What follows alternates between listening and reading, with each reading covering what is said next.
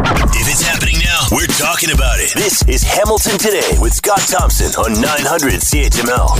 Hey, it's Hamilton Today. I'm Curtis Thompson, Scott's son. Big Ben Strong is on the board, while Willerskin is booking the guests. In the legendary CHML newsroom, Dave Woodard and Jennifer McQueen. It's a good thing Taylor Swift was at the Super Bowl. That was the only thing that kept us awake until OT. Here, Scott Thompson. And you know, I, I was at a friend's house and we're all there, and uh, and, and there was tons of kids. and and they had all the food. Uh, anyway, so uh, and, and people were lined up in front of the TV and stuff, and and then I remember looking over. I'm sitting next to Eileen, and then uh, we look back and there's nobody there. Somebody's like playing pool. You know, where where'd everybody go? And then, of course, uh, OT it uh, it picks up, and it's a whole it's a whole different game, as they say. Uh, but anyway, uh, the, the, Taylor Swift factor, I don't know. I think that's the only thing that woke me up uh, in, until the very end. Oh, and whenever screaming, oh, it's a touch. Oh no, it's just Taylor Swift. Uh, was it another? no, just another ground play. anyway, um, but we were chatting, Ben and I, off air about, uh, you know, just Taylor Swift and the impact. And we, you know, you've heard it all, whatever. My kids were joking around about, you know, they were betting whether they would uh, propose, whether she would wear this or wear that, or there's bets on everything. Uh, it certainly appeared. So, um, uh, you know, at the end of the day, it, she's brought a lot of eyes to the sport. Whether you know that upsets the purists, I don't know. Uh, I think what upset the purist most is probably a little shove between her boyfriend and the coach, but that's another story. But Ben had an interesting uh, scenario with some friends in the United States who have jumped on board all of this. Tell your story about the jerseys. So his uh, his wife decided to make his family of six. Uh, they had all gotten t- custom T-shirts that just say "Go Taylor's boyfriend." That's it. So no logo, no no logo, no reference to the NFL, but all in the colors. Chiefs. It had the colors, but that was about it. You get the yeah. gist. You know who Taylor Swift is. That's the important part of whoever that night, guy right? whoever whoever guys that whatever team that guy's is. That's the one we're going with. Yeah. That's the one right there. That's it. Well, what the heck? All right. And, and you know, uh, as Kurt mentioned in the intro, honestly, it was it was probably one of the more exciting things, uh, you know, in the game. Other than, would you like the halftime show, uh, Ben? What are your thoughts? Honestly, I didn't end up watching it. I was busy doing sword fighting on on Sunday night, so I, I can't comment. Sorry. wow. There you go. Sword fighting even beat out Taylor Swift in the Super Bowl. There you go. This time. Maybe this next. time. Yeah, all right. Uh, there you go. All right, what else we got? Oh, the the big uh, report today, the Auditor General scathing report on the ArriveCAN app, and this was supposed to help us, you know, during the pandemic when you could travel here or not there or what have you. Uh, and the Auditor General uh, just uh, just uh, yeah, not saying very good things in regard to it. a conflict of interest when it comes to uh, procurement. Uh, quote, emergency doesn't mean that rules go unnoticed. Uh, a glaring disregard for basic management practices. These are all quotes. And she said, we simply paid too much.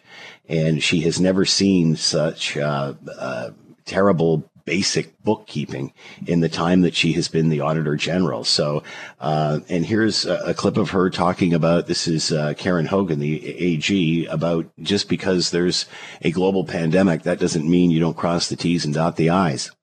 I don't believe that an emergency is a reason to forget that public servants need to um, be answerable to Canadians and demonstrate that they spent public funds in a prudent way um, and exercised their due diligence in doing so. I think it's expected of someone who joins the public service. And the other thing to remember is the size of the public service has just exploded in the last several years. So it's not like there's a shortage of staff here.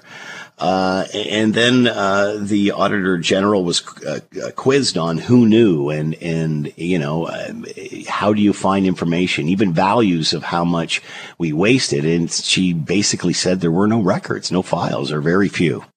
It is difficult for me to tell you um, whether or not ministers were made aware because there is nothing kept on file, and we would have expected that the public service would document all of that uh, in order to demonstrate uh, good due diligence and oversight.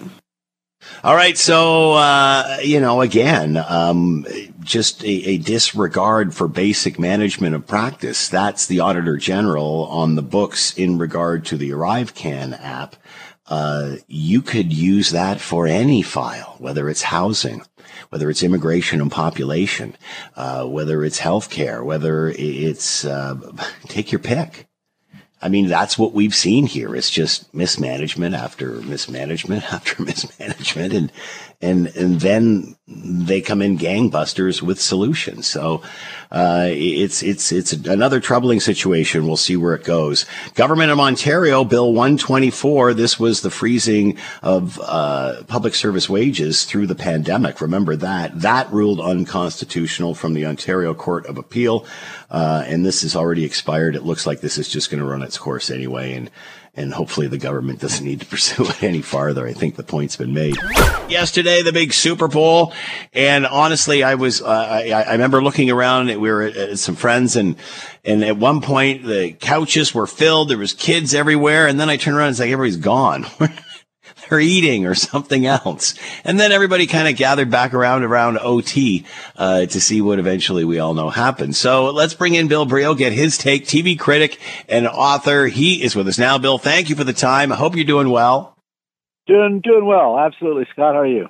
So far, so good. And I know, Bill, you have limited time for things like this or award shows or whatever, or, or what have you. It's not necessarily what you got into the TV critic uh-huh. game for, but your thoughts on, um, well, let me ask you this. If you took the Taylor Swift element out of this game, what would we be talking about today? Uh, yeah, it'd be like taking Jerry Lewis out of the Jerry Lewis telethon. You know, I think that's a reference that anybody remembers. I don't know if you're over 70 and get that. But yeah, no, it was, um, you know, I did. It was the Tim Taylor uh, Swift would have been more interesting to have uh, him grunting.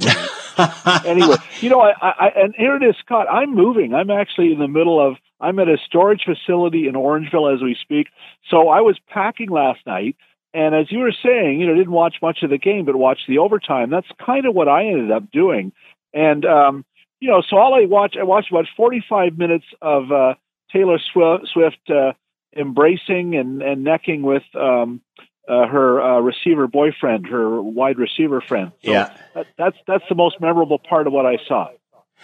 So what? Because there's been lots of chatter, and now that you know betting has become a part of every sports uh, event that there is. I mean, they're betting on everything from the color of socks to what have you, whether they're wearing sunglasses or or what. But what does this do? And, and obviously, um, a lot of the purists are you know take this. I remember seeing one old guy holding up a sign saying, "I'm not a Swifty."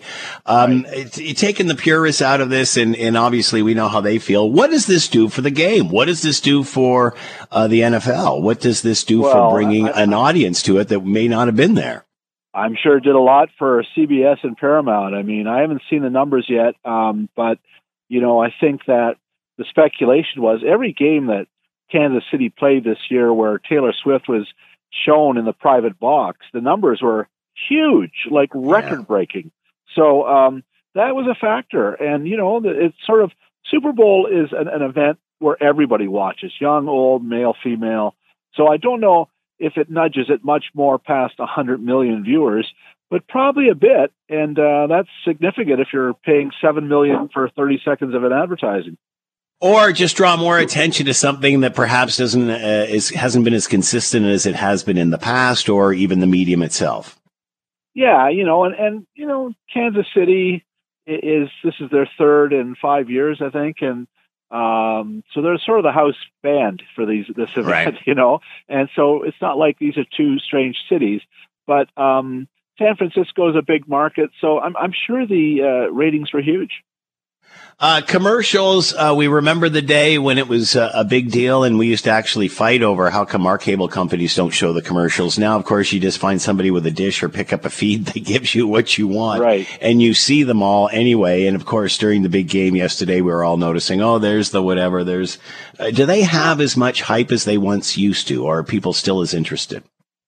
I don't think so because it's all kind of watered down now. You can see the Super Bowl ads before, during, and after the Super Bowl. You can see them on your home screen. You can dial them up. You can do a search on YouTube. So um, there's still a big deal when you're sitting having a party and watching. I remember seeing the the Payton brothers snarking at each other for one ad. You know, there, there's stuff that you look for. The beer companies get all excited, but it's not like remember when this was forbidden fruit in Canada? We couldn't Yeah. see it at all. Then we were just lusting after it. We couldn't. We were losing our minds that we couldn't see it. Uh, those days are long gone. How does uh, a sport, a league, a team take advantage of uh, of a Taylor Swift situation? I mean, is there anything they should, or, or do you think they're sitting around talking about this in the NFL head office? Do you think they're uh, chatting with their marketing people and saying, "Gee, how can we, you know, what can what what can we learn from this?" I guess. Do you think? Uh, yeah, I think they've had lawyers draw up, you know, a prenup and uh, what happens when they split up agreements. And, you know, they're already planning like uh, Taylor Swift's next album about uh, my ex-boyfriend, NFL player. It's like Um, they're wi- it's like they're writing an episode of the YNR. It is absolutely a soap opera, Scott. You are correct. All right. So, other is there is there something to learn from this? Can other professional sports learn? I mean, look, we're looking for what hockey's gone through with the issues with uh, you know sexual assaults, this sort of thing. Um, Yeah. There's a there's a uh, you know uh, a segment of the audience that that's unhappy uh, with with certain parts of professional sport. Is is there something to learn here? Is there something to gain? You know, who, who are the Leafs going to uh, uh, go out with? Like, you know, the DeFranco family, uh, the, like Del Bell. You know, like I, I, I think they were on the they were on the Jerry Lewis telethon, weren't they? You were. You were. um, yeah, you know, uh, Anne Murray once expressed interest in buying the Gardens and the Leafs. I don't. I don't know what what uh, the Leafs Yeah. could do to finally win a Stanley Cup after uh, 67, 87 years, whatever. Um, but if Taylor Swift has any sisters, girlfriends, cousins, at least reach out to them. Yeah. All right, Bill Brioux with his TV critic and author talking about last night's Super Bowl. Good luck with the move, Bill. Thank you so much, Scott. We were talking about this uh, uh, last week, and um, and you know, as often happens, there's so many new news stories that are breaking uh, at any given day that usually what you get try to get a guest on to talk about. By the time they're on, it's something completely different, and uh, always the case it seems with Franco Terrazzano, Canadian Taxpayers Federation federal director. Lots to talk about, including alcohol tax. The province going to give us a bit of a break there, but forget that. The Auditor General's report on the ArriveCAN app has come out, and uh, it is scathing. And and you know, of course, there was over this and over that and paid too much. But some of the comments, uh, an emergency doesn't mean, uh, it doesn't mean rules go out the window, says the AG. Uh, a glaring disregard for basic management practices, which, you know, you could look at a lot of files in the government and say the exact same thing. The ideas are there. The thought, the heart might be in the right place, but then the wheels come off it. And all of this while the public service gets bigger. And, and we've talked about the federal civil service and how it has grown. And the auditor general goes on to say it's some of the worst bookkeeping that she's ever seen. So, uh, again, over and above the ArriveCAN app, it's what else does this apply to? And what else doesn't it apply to? Franco Terrazzano, Canadian Taxpayers Federation Federal Director here now. Franco, thanks for the time. Hope you're well. Hey, let me just jump in on that uh, on that final point because I think that's a really good one that you made. Right? We know about the Arrive Can debacle because because a bunch of news outlets really picked this up and put the spotlight on the issue. But I think it warrants the question. I think so many Canadians are wondering right now. Yeah, we know Arrive Can is a debacle, but how many other similar situations are like that behind closed doors when Canadians or the news outlet just haven't gotten word to what's going on? Now, let me just provide you a quick overview of this Auditor General report because it is scathing. And then I'm happy to go into the details. But from spiraling costs to poor management to sketchy contracting decisions and missing documentation, I mean, the Auditor General report essentially makes it very clear that the federal government failed taxpayers on ArriveCAN from the very beginning and across every single stage of the process. I mean, the Auditor General, her herself, she's like, look, the financial records were so bad, even I, the Auditor General, couldn't figure out exactly how much it cost taxpayers, but she hmm. estimates that the final bill for ArriveCAN to taxpayers was about 60 million bucks. And remember, folks, the app was initially launched back in 2020 for a total cost of $80,000. And the success of this app did it help us at a time when we needed help? Well, I don't I don't think anyone's really making the case, right? And and and what's so important about what the hmm. Auditor General report shows is that look, even if you want to make the case for an app like this, it still shouldn't have cost this much, right? It still shouldn't have cost taxpayers 60 million bucks. They like one of the quotes from the Auditor General is we concluded the public service did not ensure Canada received best value for money. I would tell you that we paid too much for this application. So even if you want to take the other side's arguments at face value, it's clear that the processes were bad, right? The project displayed glaring disregard for basic management and contracting practices.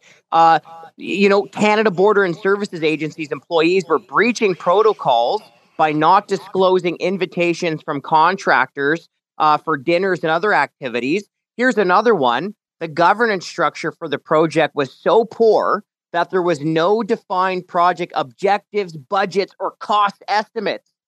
So, folks, even if you wanted to justify the app in existence, there is no justification for how the federal government spent this type of money. The processes that were in place uh, seem to be terrible, and there is no justification for the cost spiraling the way they did. That you could drop into any portfolio, Franco, because that seems to be the consistent message, whatever the issue is here. And now we're just hearing it again. We yeah, well, there's there's two there's two people to really blame here, or two groups of people. I mean, number one is within the government bureaucracy, so to speak, right? The higher level of executives, the senior management, uh, the deputy ministers or or assistant deputy ministers, those in the bureaucracy that are overseeing the day to day, right? They have to be held accountable. But, you know, to our conversation we have, it seems almost every other week, is that there is no accountability within the bureaucracy. It's just bonus for everyone, essentially.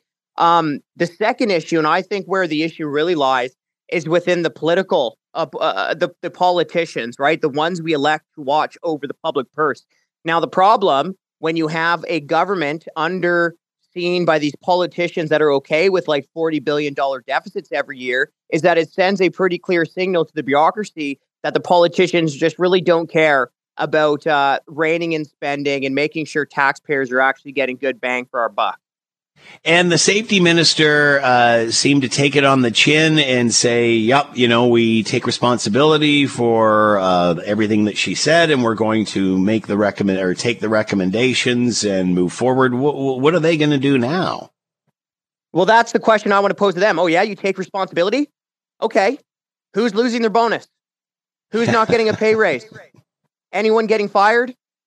Okay, how are you taking responsibility? Actions speak louder than words, right?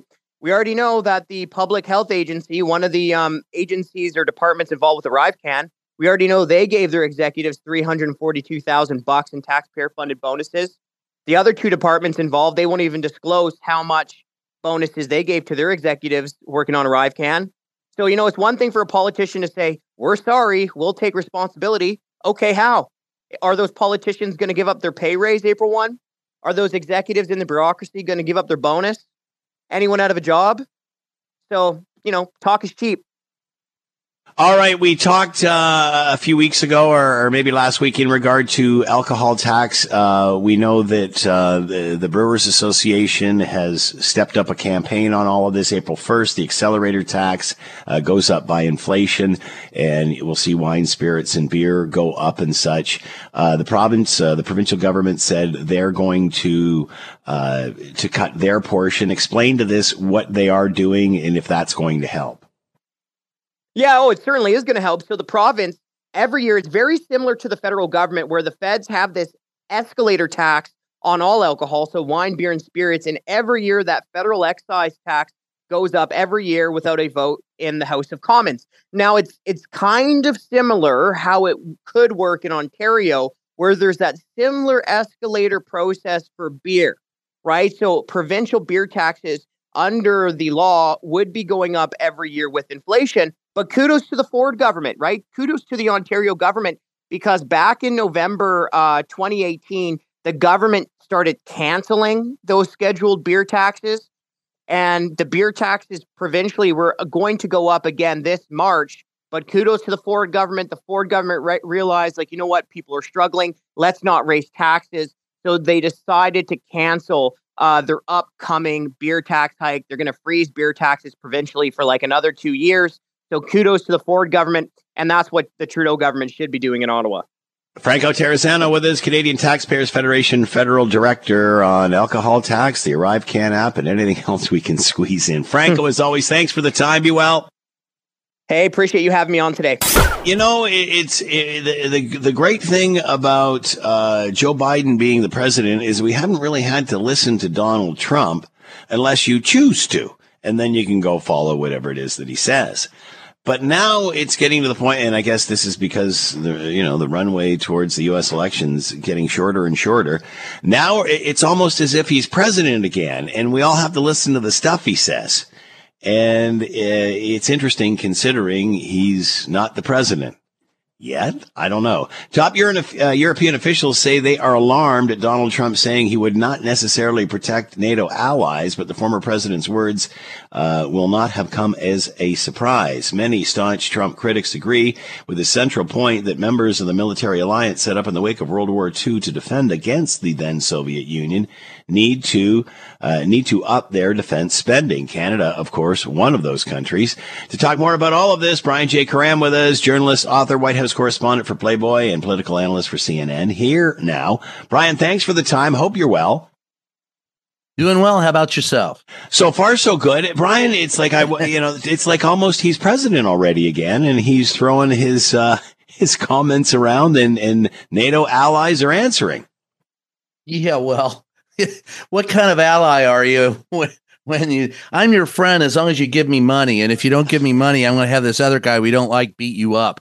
It sounds like a you know to me it sounds like blackmail but hey what do I know?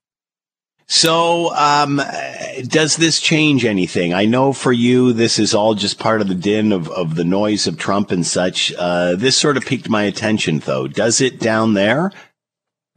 Yeah, it piques everyone's attention. It's seditious, traitorous behavior that uh, is indicative of fascist or at least a despot. Uh, and it's not fair to call Donald Trump a, a fascist. He doesn't understand what that means. He's just a despot. He just wants to do what he wants to do when he wants to do it. And he wants to make sure that if he does it, that everybody else has to put up with it. He's never accepted any responsibility for his actions. And in fact, is unaware of the actions of his own. Uh, so it's not it, it, it's just more part and parcel of dealing with Donald Trump. But yeah, he's got people angry as hell. And in fact, uh, today in the White House briefing room, uh, it was John Kirby who said, listen, as far as we think of it, we will defend every inch of NATO soil and every one of our uh, allies in the NATO alliance. Donald Trump would like to end the NATO alliance. There's no doubt about that. And I'm sure Vladimir Putin would love that. But uh, that's not going to happen as long as Donald Trump doesn't get back into the White House. How do Republicans respond to that? Because, I mean, you know, they're usually pro military. Uh, is America buying in that the president seems to love Russia? Or they're well, look, there is no, there's no Republican Party anymore. Uh, yeah. That's what you have to understand. There's a there's a MAGA party, um, and that party is beholden to Donald Trump, and so they'll go along with whatever Donald Trump says publicly, even if they don't agree with it privately. The few exceptions to that are Mitch McConnell, who is on the outs in the Republican MAGA party because he has said that that's a a, a crock. Um, so what they say privately is not what they say publicly. What they what they want to do publicly is, as uh, Re- Representative Jamie Raskin said, it's it, it's uh, a rule or ruin type of government strategy. The GOP, what's left of it, MAGA wants to rule, and if not, if they don't get to rule, then they want to ruin. They want to, you know, rule over the ruin. So it's you're not going to find much dissension among the GOP. What's left of it, in fact, uh, all you'll find there are are pedophiles and and crooks. Uh, it seems um, that siding with Russia seems almost anti-military, and I, am how does well, it's anti-American. Ma- That's how, how, onshore. How they, does MAGA buy our- it? Then how does even MAGA buy into that? Like, you know, because at the end of the day, they're true patriots and, and supporter of the flag and the Constitution. Yet, you know, they've got a, a hero, a leader who seems sympathetic to a country that doesn't believe in that freedom or democracy. Well, what you have to understand is they're they're not patriots; they're traitors. Yeah. What they are is they're they they have put their um, ability to rule their they, that rule over and it's party over country. So they want to rule, and if not, yeah. then they don't want to follow the. They won't even admit that Donald Trump lost.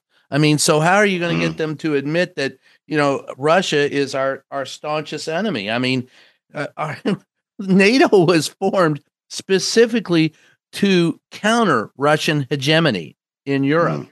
and to back off from it and say, "Hey, I'll let Russia do whatever in the heck they want to do."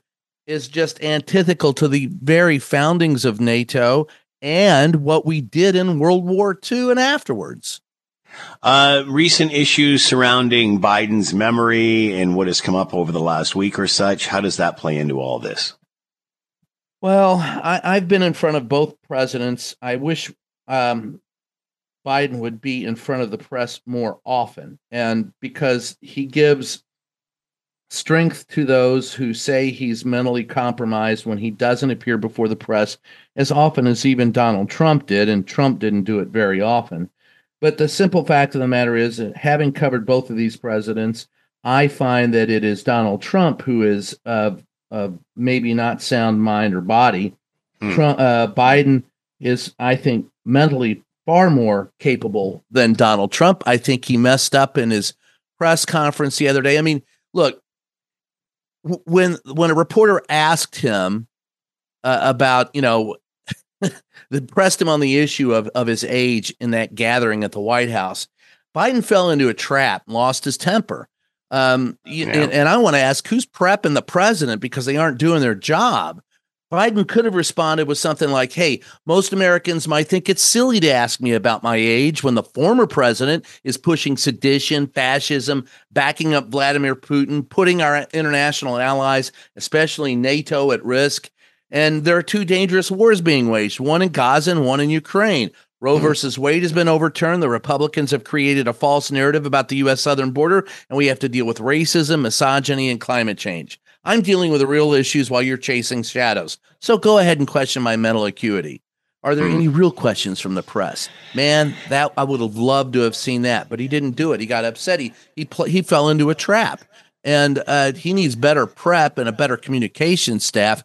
But it and that's what's so frustrating to see is that he's made some good decisions on policy, and just is horrible when, when he's out in front of the press.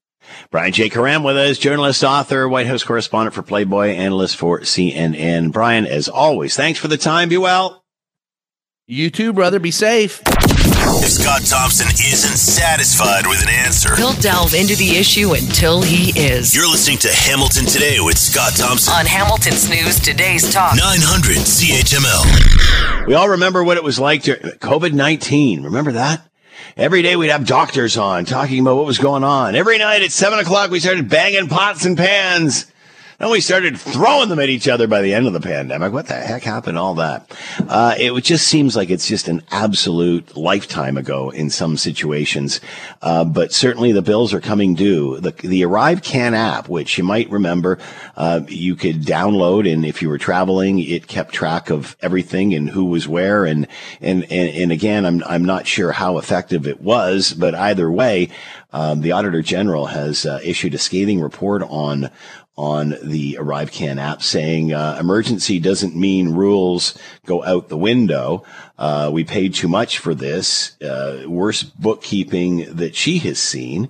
And I think what stands out for me is a quote that says glaring disregard for basic management practices. Because for me, this applies to a lot of things over and above the ArriveCAN app during the middle of the global pandemic. Let's bring in Duff Conacher, co-founder of Democracy Watch. Here now, Duff, thank you for the time. Hope you're well. Yes, I am. Hope you are as well. So, Duff, eh, eh, eh, we'll talk about this, start to talk about this. But again, as I mentioned before, uh, you know, a total lack of basic management practices. It's like, what else is like this? What else, especially in and around the pandemic, whether it's, um, you know, emergency relief, whether it's apps or, or what have you, what else is there this sort of incompetence in? Well, we saw it with the uh, grant to We Charity, where Yeah. uh, the former finance minister Bill Morneau uh, sat in on the and participated in the decision, even though his family had connections with and he was friends with uh, one of the heads of We Charity, and Prime Minister Trudeau sat at the table as well to approve the grant, even though his uh, mom and brother were speakers for We Charity, and also his wife was an ambassador for We Charity. And we still have that in court, challenging the ethics commissioner's ruling letting Trudeau off, even though he participated in a decision where he clearly had a, appearance of a conflict of interest. So, you know, things were done very rapidly. Um, but as the Auditor General said, there's no excuse for not keeping a record of your actions and decisions. And that's one of the major things that needs to be changed is we need the law to change to say you have to document all your decisions and actions so so that the watchdogs can tell who did what after the fact. It seems that we're going in, or people like your organization, Duff, are going in after the fact and, okay, we need this, we need this here, and in this situation, we need that there. But uh, she seems, the Auditor, Auditor General has seemed to sum it up in the sense that there's a basic management practice that seems to be missing across the board, over and above the ArriveCAN app. Do you think that's, um, uh, you know, that's sort of a default position for them? Yes, there's there's a problem with um, There's a management problem. Yeah, there's a management problem here. Yes, and it goes back decades. And if you look at any big business or government across the country or around the world, you'll find the same problem. Executives who didn't know weren't techies have been buying tech for the last 25, 30 years. They don't understand it. They hire consultants who can, as the old term goes, a consultant is a combination of to con someone and insult them, who can con them uh, because they don't understand the tech. And so they hire these middle people who make millions doing nothing. Uh, and long ago, the federal government and businesses figured this out faster, but governments have not hired people internally who know the tech, who can then contract to people directly to whenever they need something created uh, in information technology or other area of technology, but especially in, in terms of computers. And and instead, they hire these middle people, pay them tens of millions of dollars when they could have had a few people internally paying them a hundred thousand a year, and they would have saved tens of millions of dollars. And it has to change. And the Auditor General mentioned that as one of her key recommendations. How do you change that culture? Because again, consultants, we've talked about that before and the role that they play in government. I guess in some situations it's cost effective. Others it can be taken advantage of. What can we learn here? Uh, well, Democracy Watch's recommendation is that the uh, Auditor General, uh, that institutions should have to go to the Auditor General in advance of doing these ongoing contracting situations. Because remember, the middle middle one of the middlemen in this situation, GC Strategies, has had contracts from like a dozen different federal government departments over the past several years, paid tens of millions of dollars in total, and all they do is hand out contracts subcon to subcontractors. They don't. They're not even techies themselves. So um, institutions, if they're going to have this kind of ongoing uh, subcontracting, should have to go to the auditor general and get it approved. And the auditor general could look at it and say, "Look, you could hire two people for a hundred thousand bucks each, and they could work for the next twenty years, and you still wouldn't spend as much as you're spending on these middlemen. So clearly, it, you, you can't do it. Hire a couple of people." Who can actually hand these contracts out directly and just pay them a public servant sa- salary instead of paying tens of millions of dollars to these middlemen? The system is the scandal. And there's Wait. also secret lobbying allowed. You know, this company GC Strategies sounds like it was doing secret lobbying for these contracts. And there are tons of loopholes in the lobbying law that, that would allow secret lobbying in that situation, which is just ridiculous. We've we've certainly heard the discussion over consultants and using them too much, or what we're using them for, spending the money on. Uh, that being said, we've seen also seen the size of the public service increase. So um, it seems like they're using consultants and hiring people, but it, it, we don't seem to be getting an efficient operation. Yes, and you know the auditor general has resources not to audit everything every year, so it's really hard to tell whether public service has been increasing because of demand and need for Well, that- that's a services. great- Of course, any government great- can increase service levels. That's a great question, the of Like, where did all it's where really did all hard to tell that overall. yeah where did all of these new employees go? Because we're not seeing it in the performance. No, not in in some areas, that's for sure. And so, um, yeah, there's there are big questions for the government, who is which has increased the, the public service uh, uh, at a greater rate than than uh, previous go- recent governments at the federal level. And yes, Canadians should be questioning why are all these people being hired, uh, and what services are actually improving. Part of the problem, though, is that public servants, and this is a again a systemic problem, public servants do not have to set out accountability plans where you could really measure whether they're me- meeting targets for services uh, for getting things done in any area. And so it's really hard to tell whether service is improving a lot of times. And it's, it's just a systemic problem. There isn't really a lot of caring at the top level of public service to actually ensure that the public can hold them accountable for various levels of service or wrongdoing. And we wonder how we get bonuses without the performance. Uh, Duff Conacher with us, co-founder of Democracy Watch. Duff, as always, thank you for the time. Be well. Thank you. I'll keep you updated as we try and win these key changes to stop this from happening again. A quick break here. We're coming right back.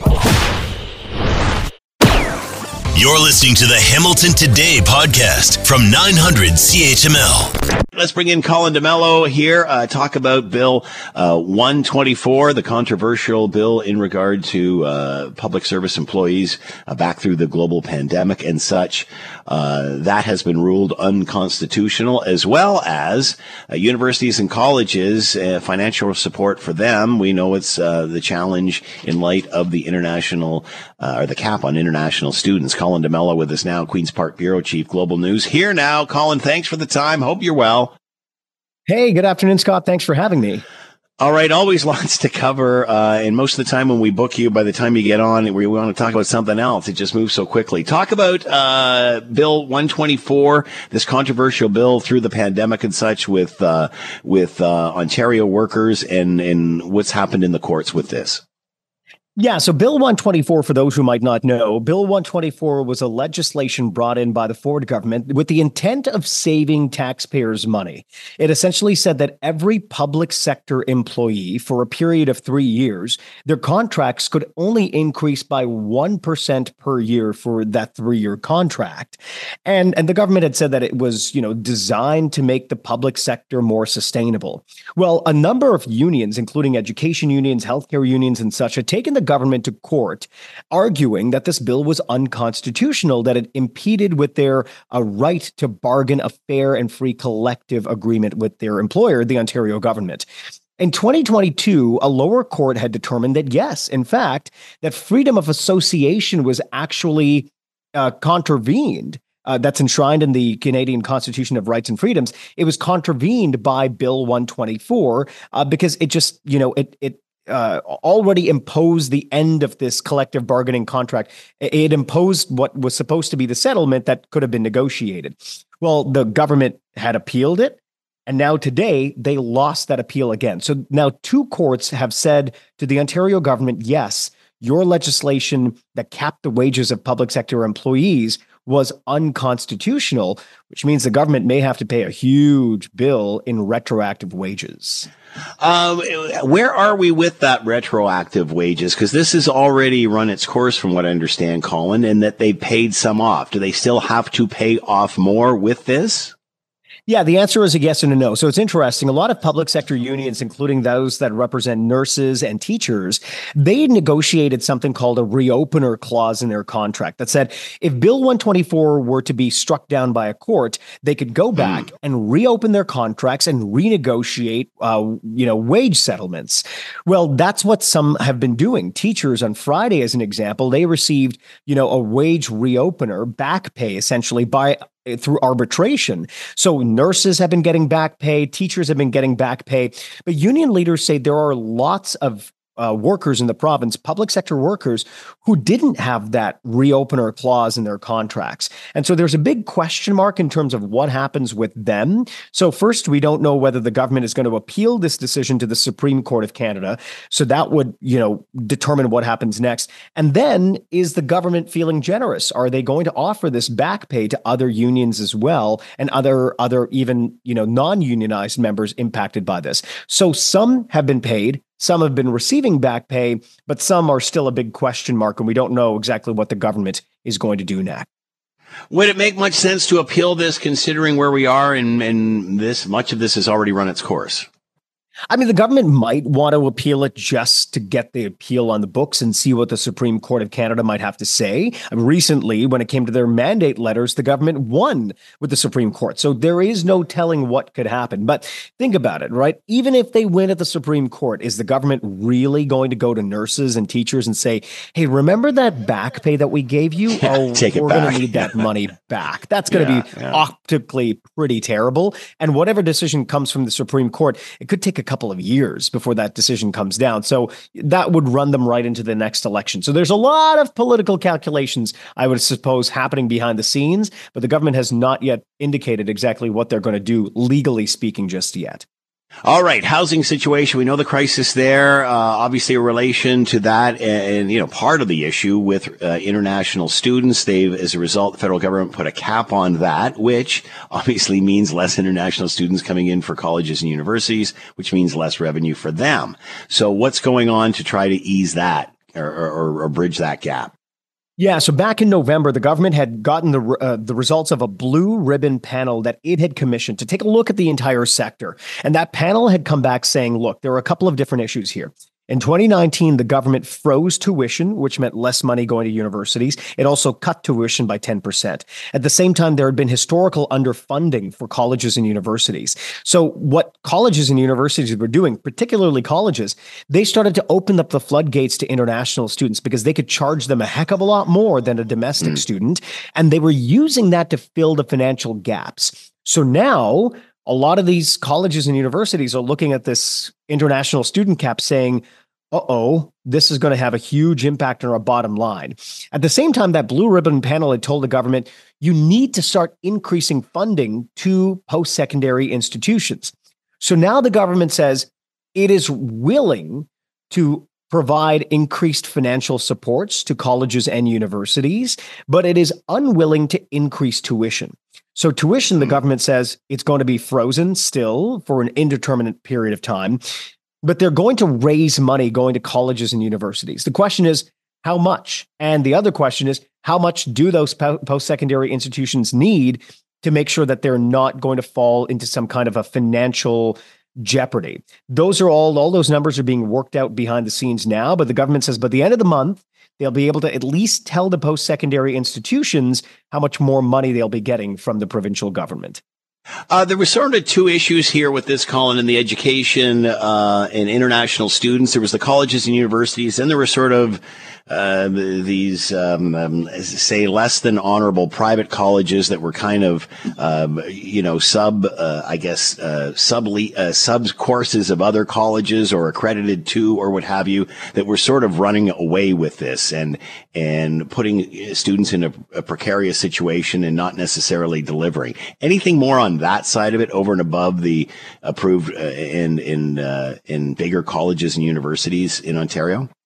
No, not so much right now, other than the fact that the government has said that they want to crack down on the bad actors. The federal government had said that, you know, these these private career colleges, um, you know, once those students had graduated, it was kind of like a fast tracking to get their, yeah. um, you know, landed immigrants uh, or landed uh, residency status in Canada. So if you wanted to get a citizenship, it was the pathway to becoming you know, a Canadian resident and a permanent Canadian citizen but the government took that secondary portion up. So if you go to a private career college, it doesn't automatically mean that you could be fast tracked to getting a, a permanent residency. So they're hoping that that will take away or blunt that instrument. But again, it really falls on the colleges themselves that have had disproportionate numbers in terms of the number of international students coming into this province. Mm-hmm. The one thing the province of Ontario has been given is an allocation about 230,000 international students is what Ontario has told that they can approve. Now, Ontario has to distribute those numbers among the private career colleges, the colleges, and the universities, and create an attestation letter that it would give to the students once they've been accepted by a university to essentially say, yes, immigration officials, I have been approved to come in. The allocation has not yet happened. The attestation letters have not yet happened. And that's the way the government can ultimately control who's coming into this province and which universities and colleges will get the green light. But that process has not been started. And a lot of these post secondary institutions are just hanging on by a thread saying, we need this, otherwise, we can't let students in.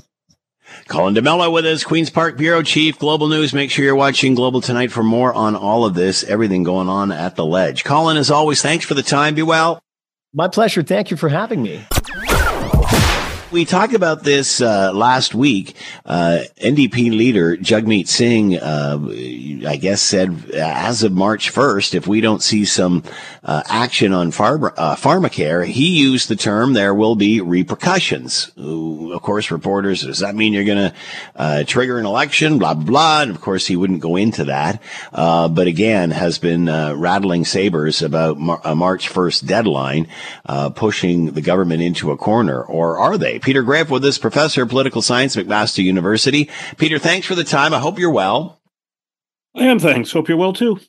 So, March 1st, what do you think is going to happen, Peter? Anything? Or, uh, you know, what can a repercussion be that would, um, would change things? Well, I mean, certainly a, a decision to uh, put an end to the supply and confidence agreement, uh, under which you know the NDP supports uh, the Liberal government on money votes in return for you know, a number of policy uh, deals could be, you know, that could be in a sense torn up and would bring us back to the situation we had right after the last federal election, where we have a federal uh, minority government, the Liberals holding a minority government and having to negotiate on a case by case basis uh, to have support in the House. So, you know, in the, the most straightforward sense, it would mean negotiating with the NDP about the upcoming federal budget or potentially looking for the Bloc Québécois to support the government for uh, a number of votes uh, going through the summer and into the fall. What are the repercussions for the NDP's repercussions? Well, I mean, I guess it brings us back into a situation where there's more of an ongoing question: Are we going to have an election? Will the the federal, uh, you know, liberal government lose a money vote? Will they lose a vote on a budgetary item that will then you know require them to uh, step down and call an election. You know that makes it more more likely. Uh, the supply and confidence agreement uh, kept us out of that. So what does that mean? Probably more, if you like, brinkmanship uh, about uh, you know is there enough in this budget for the NDP to support it? Uh, is the NDP strong enough that it could say no to a budget it didn't like? are the Liberals willing to work with the Bloc Québécois? You know, at one time to be seen to be supported by the Bloc was a bit dangerous, although Stephen Harper at times, uh, you know, uh, was kept alive in that way. You know, would the Liberals be willing to uh, engage in that at the moment, and would the Bloc have an interest in in propping up the Liberals, or would they too see an interest in going uh, and having an election? Uh, anything else other than uh, the NDP pulling away their support? Would anything else be crying wolf at this point? Uh, well, yeah. I mean, I guess it comes down to whether they get, uh, you know, the the movement on pharmacare that they're asking for. But yes, if they don't get that movement and they don't pull out in terms of uh, their support, then in many ways, uh, you know, I think it's an admission uh, of of weakness of being unable to actually, you know, the Jagmeet Singh was dealt a pretty weak hand coming out of the last election. You could argue that he actually got a lot uh, accomplished in in the supply and confidence agreement. Uh, you know, given that he has you know twenty seats in the House of Commons, pretty much. Um, but yeah, at a certain point, if if the if the Liberals are not uh, moving forward on what was agreed in that agreement, and you don't pull the plug, then in a way uh, you're confirming that uh, you're not really anything different than the Liberals. So for the NDP, it's probably also in their interest to, to strike a more independent pose if they if they don't get those changes. Uh, I can imagine for the Liberals, we heard a lot of grumbling at the time of their cabinet retreat uh, last month that they were sick and tired of doing things that the NDP wanted to do. They wanted to, you know, de- de- put out their own kind of image about what they were about, uh, doing more for the middle class and maybe less for less well-off Canadians than they've been doing. But again, what actually that that program would be for the Liberals to distinguish themselves from what they've been doing before is is kind of harder to tell. Presumably to focus more on the economy and on managing public finances, but you know, with things like the ArriveCAN, uh, uh, the report today from the Auditor General, it, it's not clear that they're in very strong ground there either. Uh, the health minister responded to all this by saying, We're not pulling the fire alarm. How do we interpret that? Well, I mean, there's been some indication that uh, behind the scenes, uh, the Liberals and the NDP have, you know, been fairly uh, successful negotiations about, you know, what should be there for March 1st. So there may be a bit of a tension in both parties where the political leadership uh, is thinking that they'd be uh, be best to see the end of this agreement because it would allow the parties to to dis- differentiate themselves. The Liberals feel they can probably compete better with the conservatives if they they aren't having to hold up their end of this deal. The NDP probably feels they can compete better with the liberals and the conservatives if if they have a bit more autonomy and can be seen uh, to be championing some things. So you know it may be that yeah they're actually not so far apart in terms of what needs to be there for March first, but the political leaders see some political advantage in uh, having a more autonomous way of uh, interacting with each other.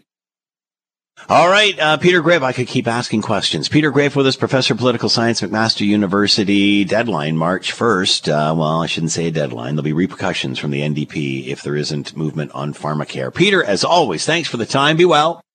And you too.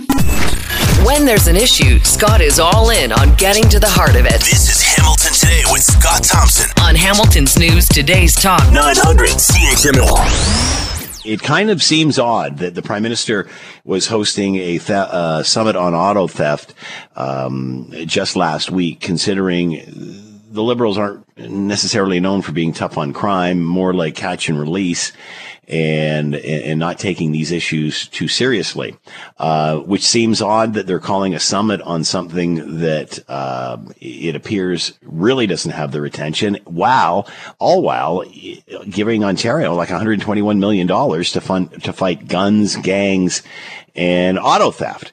So it seems to be a bit of a change of position for the government. Is this enough to help or even curb some of these problems? Sean Sparling is with us, retired deputy chief of police for Sault Ste. Marie, currently the president, uh, president of Investigative Solutions Network, and here now. Sean, thanks for the time. Hope you're well. All's good. Thanks for having me. Are you encouraged, Sean, that there's such uh, such a summit even happening now? Well, yeah, you know, I think it's a good idea to bring the attention to it and have the kind of this directive from the highest powers. Certainly makes for good political optic, optics for the uh, prime minister and his staff, but uh, really the work is going to have to happen on the ground. Where do you start? Well, it starts with coordinating efforts. You need uh, some good police work. You need uh, uh, some attention to your intelligence coordination between uh, different law enforcement agency, agencies such as municipal services and uh, Canada Border. Um, and now you have this political imperative to get it done, which is uh, always helpful. Uh, but it takes with coordinating resources and putting some boots on the ground to get these investigations done. Are we here because we have been lax on this in the past? I mean, we hear concerns from law enforcement that, you know, you arrest somebody, they're out in a day or so, what have you. Um, are we backtracking now? Absolutely. Um, this is uh, comes down to uh, neglect um, on with these units uh, for a long time. Uh, there is the whole call to defund the police and to uh, uh, to maybe pay attention to other things that aren't core law enforcement operations of which the police are meant to do. And this is a to me is is a cause of that. we basically we took our our foot off this issue and it got away on us. Uh, can, are you confident by putting resources towards this, you can make a dent in it, or we can see results? Once the police actually concentrate on this and get some good collaboration between uh, uh, the public and private sector uh, entities and law enforcement, they can uh, they can make a difference in the in this type of crime. Why do you think Canada has become a haven or a target for this sort of thing? Because we've talked to automobile associations and such, and uh, although car theft happens all around the world, it seems to be proportionally happening a lot more here than in other countries. Uh, you know, and obviously we want to see uh, automobile manufacturers do more and such, but they're pointing that the cars don't get as stolen in one country as much as they do the other. So, uh, is it a case of, um, you know, uh, more sophisticated alarming systems, more sophisticated, because we hear so much about the technology aspect of this. It's hard to stay ahead of, of the bad guys on this. And then the other issue is just stuff leaving the country, border patrols, uh, you know, Italy's police finding 250 cars and containers, you know, on their soil. Uh, it seems like obviously it's, it's a few several things. There's lots of cogs in this wheel. Yeah, the uh, it's certainly a multi-issue uh, thing.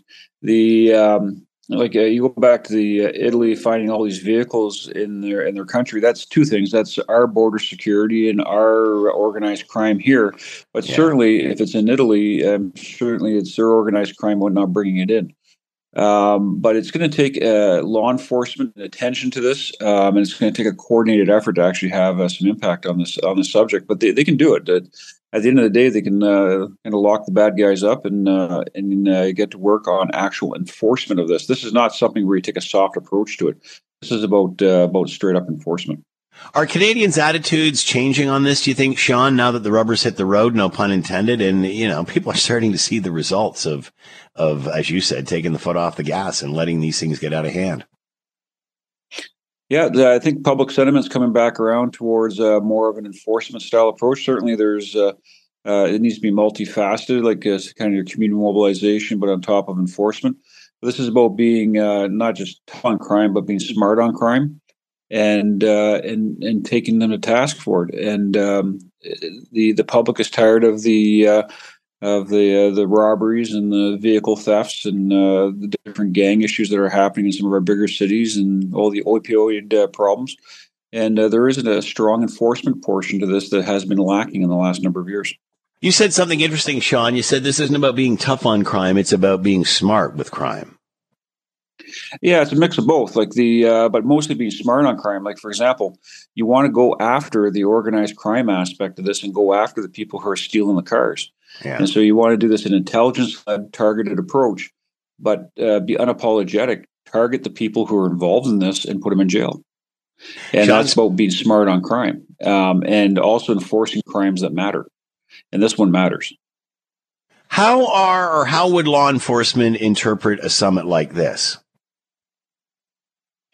Uh, it would be neither here nor there to the average uh, officer.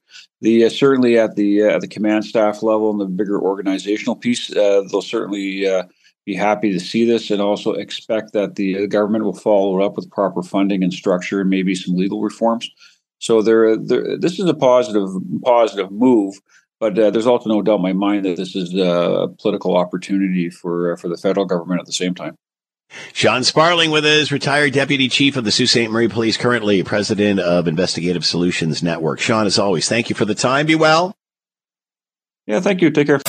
We want to talk about uh, gambling and, and the Super Bowl and all that sort of stuff. And, you know, in the last couple of years that this has been legalized in Ontario, it's, and I've talk, talked about this before on the show, it's really uh, annoying for me because, you know, you want to run a commercial like Coke and Pepsi does or KFC, go right ahead. Um, but to actually bring it into part of the programming where the hosts are talking about it and giving you odds and it's like, uh, that's not why I'm tuning in. But again, I'm just so dang cheap. I, I, I, I'm, I'm too cheap to gamble. So, uh, you know, I'm, I'm not into it. I don't get the fun, but we're at a party. We're at the uh, Super Bowl party yesterday and everybody's, you know, got a square and all that. And that's all fun and ba ba ba ba ba ba. But then it's like, the kids are like teenagers or adult, you know, young adults are, well, you can actually place a bet with the coin toss, uh, what color Taylor Swift's uh, sunglasses are, uh, what, what song Usher is going to sing first, what, it, like it, you can literally bet on the color of a hot dog wrapper. Uh, if you look hard enough, let's bring in Steve Joordens, professor of psychology, University of Toronto. He is here now. Steve, thanks for the time. Hope you're well. I am Scott, and great to be with you talking to you about this because I am equally, if not more, annoyed by it all than you are. I think.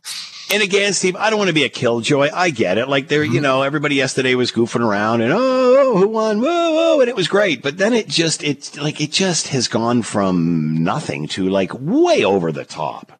And obviously, Yeah. there's got to be repercussions. I can see it in the young people. Yeah, a hundred percent. So it's it's like nothing we've seen marketing wise for exactly what you're describing. It's so um, ingrained with the show. You cannot now sit and watch sports with your children without exposing them and indoctrinating them into a gambling culture. Um, the fact that you know all the people they watch seem to think it's normal and it's fun and it's cool and that's all being modeled for our children every time we want to just watch sport with them. It's not just sort of not cool it's downright dangerous because it can literally lead to psychological addictions that are every bit as scary and dangerous as biological addictions that we worry about in a different way. And again, uh, you know, I'm not against this. I get it. I, I get that it's an industry and people want to do it. Um, but it seems as if now it's part of the show. We don't see, you know, our hockey announcers or our football announcers opening up a bucket, a bucket of chicken and telling us how good the drumstick is. They're not sipping drinks and saying, "Oh, I try one of these." So why are we allowed to do that with gambling, yet we're not with other products? Well, because they've they've got so much money, so much money is being sucked out of people's pockets right now that they have formed these amazing deals with like the NBA and the NFL. You know, typically that level of organization um, did not enter into full sponsorship deals with corporate entities, but they have in this case because there's so much money available, uh, which people should stop and think about. You know, where's that money coming from? Uh, there's so much money available that it's enough that the NBA will not just say, hey, let's have an agreement, but they will say, we are going to integrate you with our broadcasts. Uh, and never has a, a sponsor come with deep enough pockets to convince organizations to do that. Um, my, my big worry with this, because we have a really good model for things like this, right? Cannabis, alcohol, other things where we can sort of have our cake and eat it too, in the sense of saying, yeah, you know, if you really know what you're doing and you really want to engage in that activity, we're not going to prevent you from doing that. But there's this distinction that we know from the 1960s, a Steppenwolf song I love that says, God damn the pusher man. Hmm. And that's the line that was crossed here. This isn't just making betting available to people, this is pushing it on them hard. And that's what just should not be happening. And that's, I'm, I'm part of a group called Ban Ads for Gambling. And the goal is to put it in the cannabis category. You know, have have gambling legal, but let's stop all of this pushing, especially because it's our children that are getting, you know, so much of this directed at them. do we care? Because it seems to be, and it, you can't tell me it's not noticeable because everybody's talking Mhm. about it. But do we? Mhm. Are, are we talking about enough to do anything? That's you know that's why I I, I want to thank you so much for being on this show. There was an article published in a magazine about this and about how many people are becoming addicted, how this is becoming a new mental health crisis, and the the um, title of that is "Where is the outcry?" And you know, I, I I got my students to do a project on it. And we have hashtag We the Outcry because where is that outcry? So there is a bill in the Senate, um, Bill S two sixty nine, to ban the marketing of sports gambling. Uh, we are trying our best to make people aware of that bill and and to create some support. You can go to banads.gambling and and see um, get involved uh, as an opportunity. And yeah, I mean, I hope people are as angry as you and I are, and they just don't know what to do with that anger. And and I hope you know we can find a way of channeling that because we still have a chance to turn this around. Is it? Does this require banning this, or, or is it just that it's gone too far? Like again, I, I have no problem with people that want to do it, and you know, as long as there's enough services for when they get out of hand. Um, but but again, it's product placement like we've never seen before, no matter what the product is. So you know, do we need to necessarily ban it, or just get some kind of rules like we do for every other industry? Yeah, I mean, I, I'm on the ban side because Yeah. I think the ban signals something to people. It, it signals that hey, this is a potentially dangerous product. Handle with care, uh, and so I like that aspect of how we ban cannabis and, and other things like that. Um, but you know, the other reason, if we were going to argue more the position you would have, I would say, you know, the other side of this is that sports are supposed to be a really healthy, wholesome thing to put our kids Yeah. into, where they learn to interact with others people, other humans, work together towards common goals. You know, they get communication skills, they get human interaction skills. There's so much good about putting your your your child into a sports setting. Why should that be contaminated with you know a potentially addictive activity and right now with the with the integration that you see those two cannot be separated you cannot sit down and watch sports with your child without exposing them to all of this so at least if it were a little more segregated as you suggest then it wouldn't be the Wayne Gretzky's and the people they admire telling yeah. them this is cool, fun, exciting.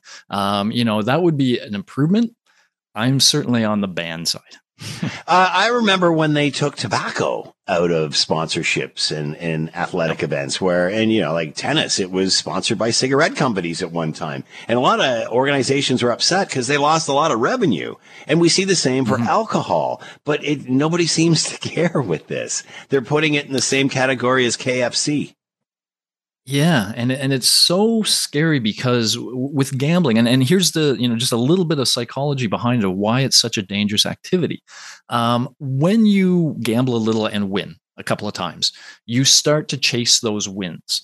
Uh, and what that means is if you now lose a bunch of times in a row, that doesn't dissuade you. That doesn't make you think, oh, I don't want to do this anymore. It's quite the opposite. Psychologically, you start thinking that next win is just yeah. around the corner and you start chasing that win. And if things go bad, you might put a side bet to try to, you know, make up for the losses that you're going to do. And that's where people get pulled in.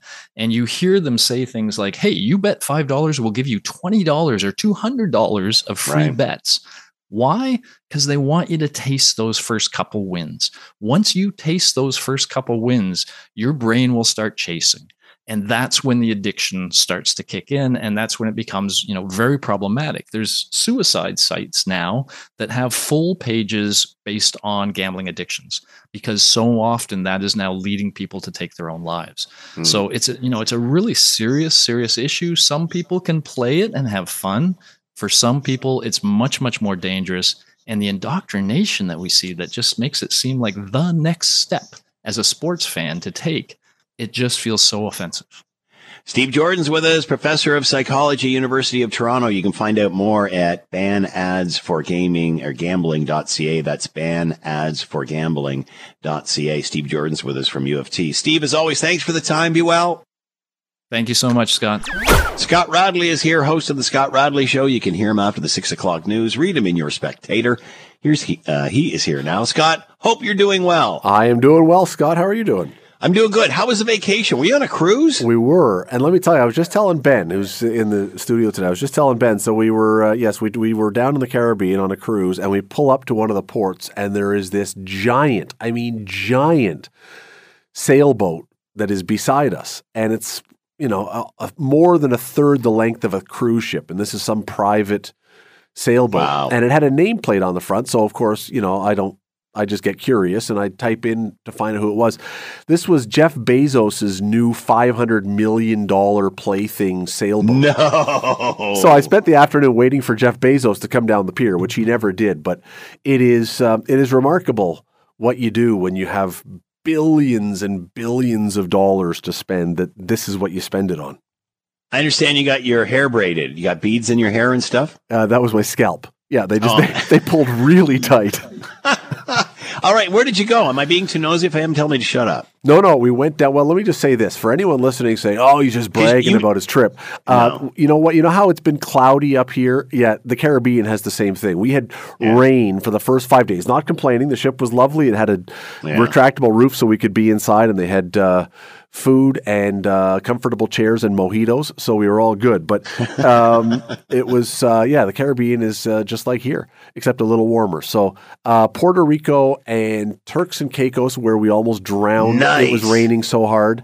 I've and, never been there, but I hear it's great. Turks well, and Caicos. Turks and Caicos. Remember the story that it's like twice or three times now there have been backbench Canadian MPs who have made a push that Canada should – yeah, ab- uh, you know, absorb the Turks and Steal Caicos. It. Yeah. Well, and and you know, well, and I all I could think of when I was down there because it it came to mind when I'm there, and so I get why Turks and Caicos would want to become part of Canada because you would then have medical care that would have to be provided as part of Canada and CPP and you yeah. know OAS and all these things, and I'm looking going, so what's the what does Canada get? Yeah, we get a warm island that you, you get can, a nice island. Yeah, Come that on. you can travel to without a passport. But Like I, I couldn't actually whoop-de-doo. see. Yeah, I couldn't. We can. You can do. So how long do you have to wait to go into Jamaica or somewhere with a passport? So those extra ten minutes are worth.